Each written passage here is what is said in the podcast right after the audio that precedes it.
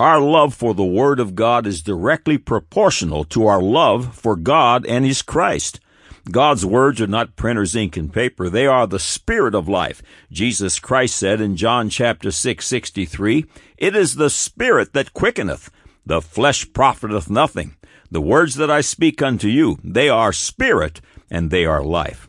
God's words are spirit and God is a spirit. John 1 1, In the beginning was the Word and the Word was with God and the Word was God. Revelation 19:13, and he was clothed with a vesture dipped in blood, and his name is called the Word of God. God said man said has been accused of worshiping the Bible. That accusation, we are proud to say, is true. Have you met the living Word? Have you embraced Jesus Christ, God's only begotten Son, whose name is the Word of God? This is the place Jesus calls born again. Today you can literally begin a new life and become a new person filled with joy, hope, and purpose. You can have all your sin and shame expunged from your record and even receive a new identity. When you become born again, God, your new Father, names you, and your new name is recorded. This new name is recorded in the Lamb's Book of Life, which is the book of eternal birth certificates. Enter into this marvelous place today. Click on the Further with Jesus for childlike instructions and immediate entry into the kingdom of God. Now for today's subject. God said Psalms 37, 23, and 24. The steps of a good man are ordered by the Lord, and he delighteth in his way. Though he fall, he shall not be utterly cast down, for the Lord upholdeth him with his hand. God said, John 10, 11, I am the good shepherd. The good shepherd giveth his life for his sheep. God said 2 Timothy chapter 2 24 through 26, and the servant of the Lord must not strive, but be gentle unto all men, apt to teach, patient, in meekness instructing those that oppose themselves, if God peradventure will give them repentance to the acknowledging of the truth, and that they may recover themselves out of the snare of the devil, who are taken captive by him at his will. Man said, I am my God. I make my own destiny. Now the record. This is God said, man said feature number 540 that contends for the faith and proves beyond any reasonable doubt that the God of the Bible is and that he is a rewarder of those who diligently seek him. These features are archived in text and streaming audio. These features are offered as faith builders for the redeemed and ammunition in the war for the souls of men. Every Thursday Eve, God willing, they grow by one. Thank you for coming. May the face of our God shine upon you with light and truth. May God's prosperity be your portion. By design, we are dependent on an outside source for everything. We depend on an outside source for food and shelter, the earth, the universe, even the air that we breathe. That outside source, of course, is our Creator. By design, we are comparable to sheep.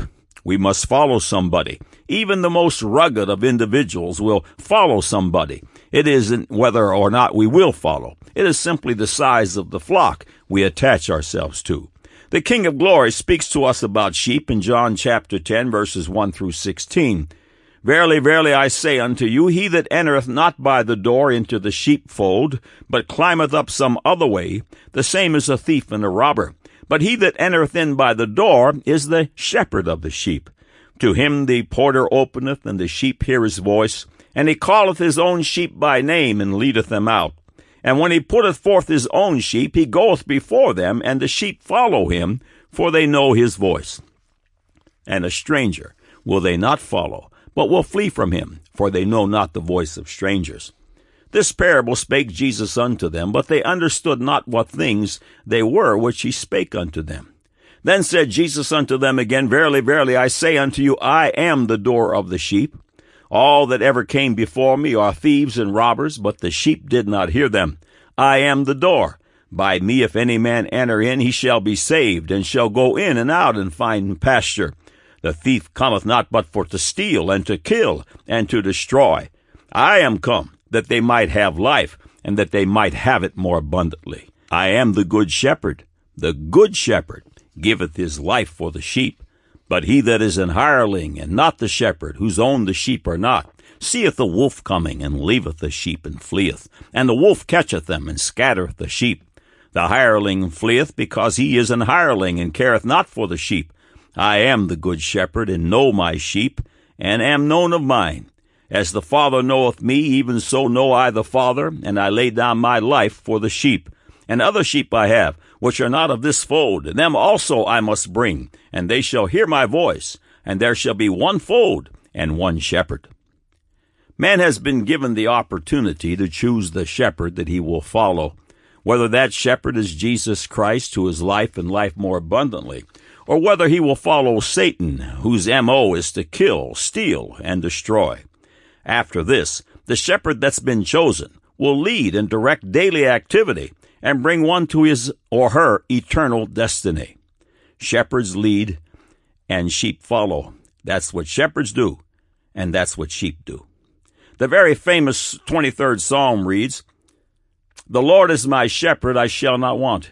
He maketh me to lie down in green pastures. He leadeth me beside the still waters. He restoreth my soul. He leadeth me in the paths of righteousness for his name's sake. Yea, though I walk through the valley of the shadow of death, I will fear no evil, for thou art with me. Thy rod and thy staff, they comfort me. Thou preparest a table before me in the presence of mine enemies. Thou anointest my head with oil. My cup runneth over. Surely goodness and mercy shall follow me all the days of my life, and I will dwell in the house of the Lord forever. We, as sons and daughters of God, are truly led by the Spirit of God, who is an outside source, who has come to dwell in us. Our steps are ordered by the Lord. Psalms 37:23. The steps of a good man are ordered by the Lord, and he delighteth in his way. Those who choose Satan as a shepherd are also led by him and held captive by him. 2 Timothy uh, chapter 2 verse 26. And that they may recover themselves out of the snare of the devil who are taken captive by him at his will. Man has been given the opportunity by God to choose what shepherd and flock he attaches himself to, but once chosen, the shepherd he cho- he's chosen will lead.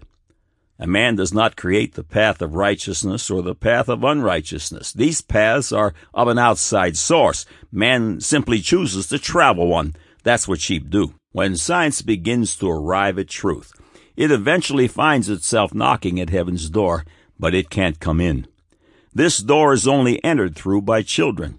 Jesus said in Matthew 18, 2 and 3, and Jesus called a little child unto him, and set him in the midst of them, and said, Verily I say unto you, except ye be converted and become as little children, ye shall not enter into the kingdom of heaven. In the 2011 June issue of Discover magazine, under the heading The Hidden Reality, writer Brian Greene discusses the theoretical and evolving science behind the concepts of black holes, wormholes, quantum physics, and a parallel universe or universes. These subjects have been addressed on God Said, Man Said, but in this feature, we will see today's scientists once again knocking on heaven's door. The following excerpts are from Greene's article. While Andrew Hamilton delves into the extreme realities inside black holes, physicist Brian Greene explains how properties at the black hole's surface its event horizon, suggests the unsettling theory that our world is a mere representation of another universe, a shadow of the realm where real events take place. With its hegemony diminished, universe has given way to other terms that capture the wider canvas on which the totality of reality may be painted. Parallel words are parallel universes or multiple universes or alternate universes or the megaverse, a metaverse or multiverse. They're all synonyms and they're all among the words used to embrace not just our universe, but a spectrum of others that may be out there. If this line of reasoning is correct, then there are physical processes taking place on some distant surface much as a puppeteer pulling strings are fully linked to the processes taking place in my fingers, arms, and brain as I type these words at my desk. Our experiences here and that distant reality there would form the most interlocked of parallel worlds. phenomena in the two, I'll call them uh, holographic parallel universes, would be so fully joined that their respective evolutions would be as connected as me and my shadow. End of quote. Yes, there is a parallel universe that is invisible to the natural eye. The Bible calls it the kingdom of God. And the amazing thing is that the believer is fully aware of it and literally traffics in it. Yes, there is an outside source, an outside shepherd dictating actions and leading to final destination. The amazing thing is that we choose the shepherd. When science comes knocking at the door, it will discover that the children of the kingdom were already there all the while. God said Psalms 37, 23, and 24, The steps of a good man are ordered by the Lord, and he delighteth in his way. Though he fall, he shall not be utterly cast down, for the Lord upholdeth him with his hand. God said, John 10, 11, I am the good shepherd. The good shepherd giveth his life for the sheep. God said 2 Timothy 2, 24 through 26, And the servant of the Lord must not strive, but be gentle unto all men, apt to teach, patient, and meekness instructing those that oppose themselves, if God peradventure will give them repentance to the acknowledging of the truth, and that they may recover themselves out of the snare of the devil, who are taken captive by him at his will. Man said, I am my God. I make my own destiny. Now you have the record.